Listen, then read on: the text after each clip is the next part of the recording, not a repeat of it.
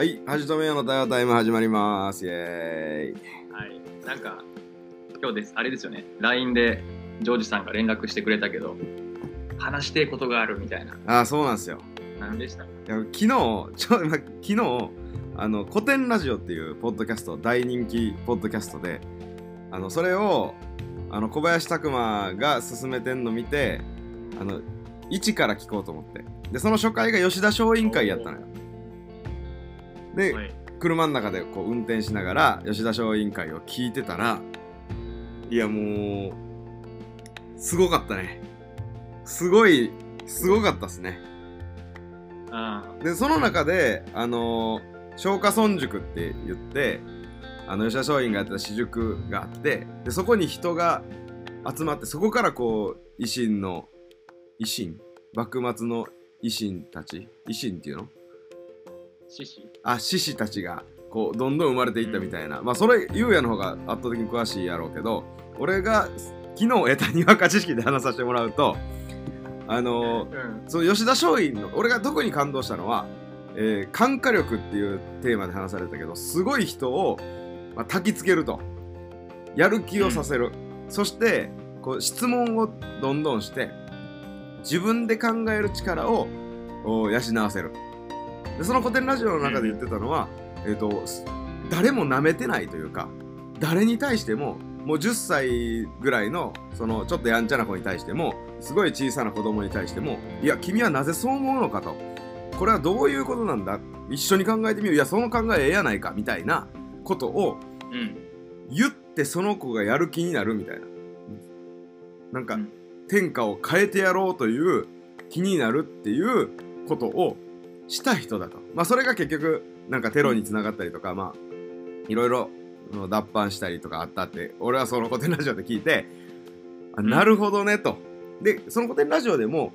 そのその、えー吉田松陰が死んだ後に弟子たちがこう追うように命を懸けてその吉田松陰がやり残した仕事をしてでまあ、うん。殺されていくみたいな。うん。その感化力含め、えー弟子たちのその後のやつ含めイエス・キリストみたいだってそのラジオの中でも言われてたなうん。でキリストの名前も出てきて。で特に俺が、えー、と最近も特に考えてることやけど塾みたいなのができるなら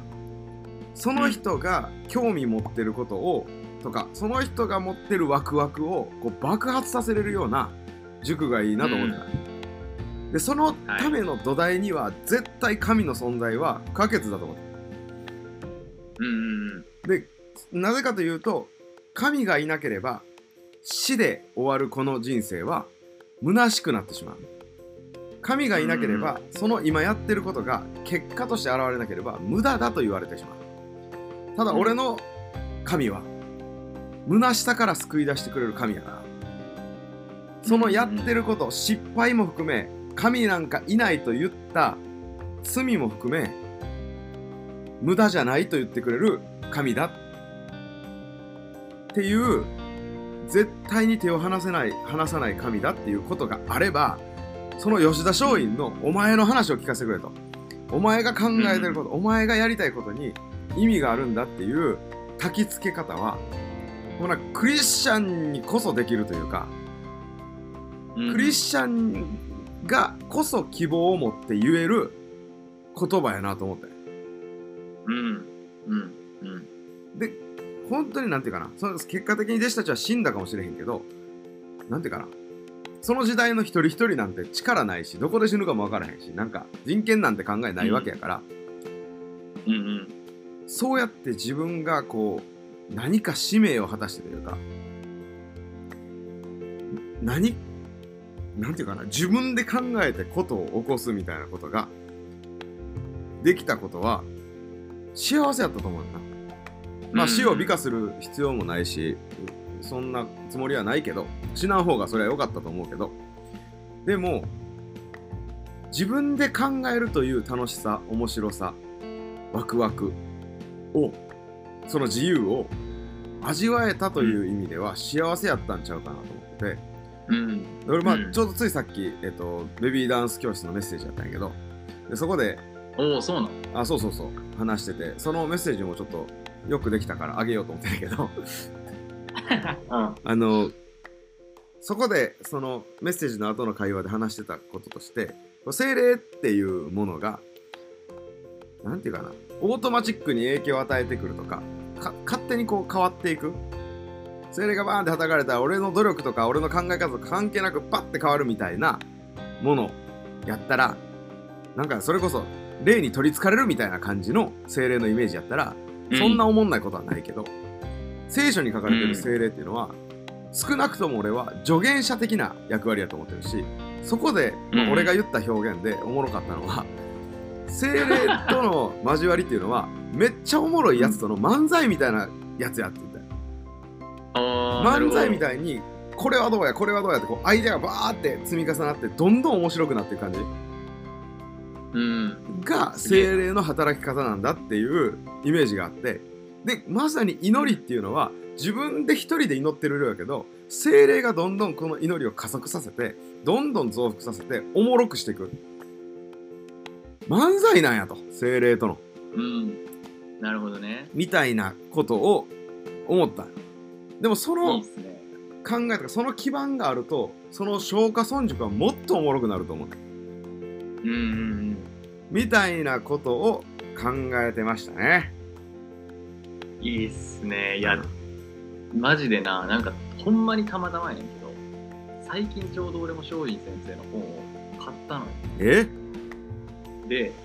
これ俺のバックグラウンドなんていうの？情報やけど結構ハードコアな吉田松陰好きやってそうやんそうそうそう。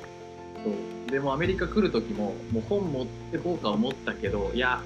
進学の本も持ってこんのに吉田松陰の本持ってくの変やなっつって置いていって。ただあの松陰先生の故郷の萩で買った吉田松陰の肖像画手ぬぐいがあるんだけどそれは持ってきたの。ほんでそれを部屋に飾ってんの。俺壁にかかってんの見たわ。見たことあるやろ。そうでしおちゃんはなんか部屋の雰囲気が悪いからちょっとやめてほしいって言われてんだけどいやでも俺はこれがあるから頑張れんみたいな感じでまあやっててで俺の中で結構なんていうの？波はあんねんけどその好きな時期とそうみたいな。でたまたま松陰先生が好きな時期が来てたの。最近1週間前ぐらいかな、うん。ほんで本をあの Amazon Kindle で買ってちょっと読んでてあやっぱええななんか勉強する気湧き立ってくるわと思ってた時のジョージさんのえ朝の LINE やったからさシンクロにして寄ってるやんと思ってシンクロにしていい。ほんでもう一回なんかであの今日大学行くのチャリとバスで行ったからそのバスの中1時間ぐらい時間があるからあの古典ラジオ聞いたのよ。面白かったですね。なんかうん。やっぱ話すのめっちゃうまい人あの人ら。でそれを受けて俺らクリスチャンから見てもちろんイエス・キリストと似てるところがあるっていう指摘も面白かったしで俺らとしてはあのおもろいなっていうのと違うとこめっちゃあるなっていうのとジョージが言った俺らの信仰的な土台があってその上に立て上げたらもうちょいいいものができるとかっていうのもなんか思ったりしてほんであの前回前々回いつかわからんけど話してたその修復的正義っていう話をずっとしてたけどあの刑務所に入ってた人たちの社会復帰をどう助けるかっていう話とつながる部分が松陰先生の人生にはあんねんっていうのをあるなと思ってせっかくやったら今回吉田松陰会にしようかなと思ってちょっと吉田松陰会やっていい？いやもうやってくれ。俺はもう今吉田松陰について知りたくてしゃあないあもうちょうどよかった。そのほなもその先生の人格に触れたくてしゃあない。うはいいいっすね。いやほんまにねあの喋りすぎんようにせなあかんぐらい好きやねこれでもさあのそのなんていうかなそもそもやっぱ人をそれだけ熱狂させて感動させて、喜びを与えるっていうのはやっぱそもそも魅力的な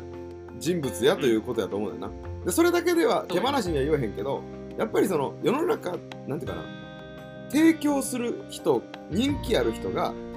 すえー、とその人の思想が世の中を作っていってるというよりは世の中の求めてるものにその人が合うからその人は人気になってるわけ。うん。でやっぱそのある程度そこに世の中にとって役に立つ人やったからこそ松陰も用いられたわけやと思うよな。そういう意味ではやっぱりそこには何かしら俺らが学ぶべきものは隠れてるよ絶対な。そうやな。うん。やと思うわ。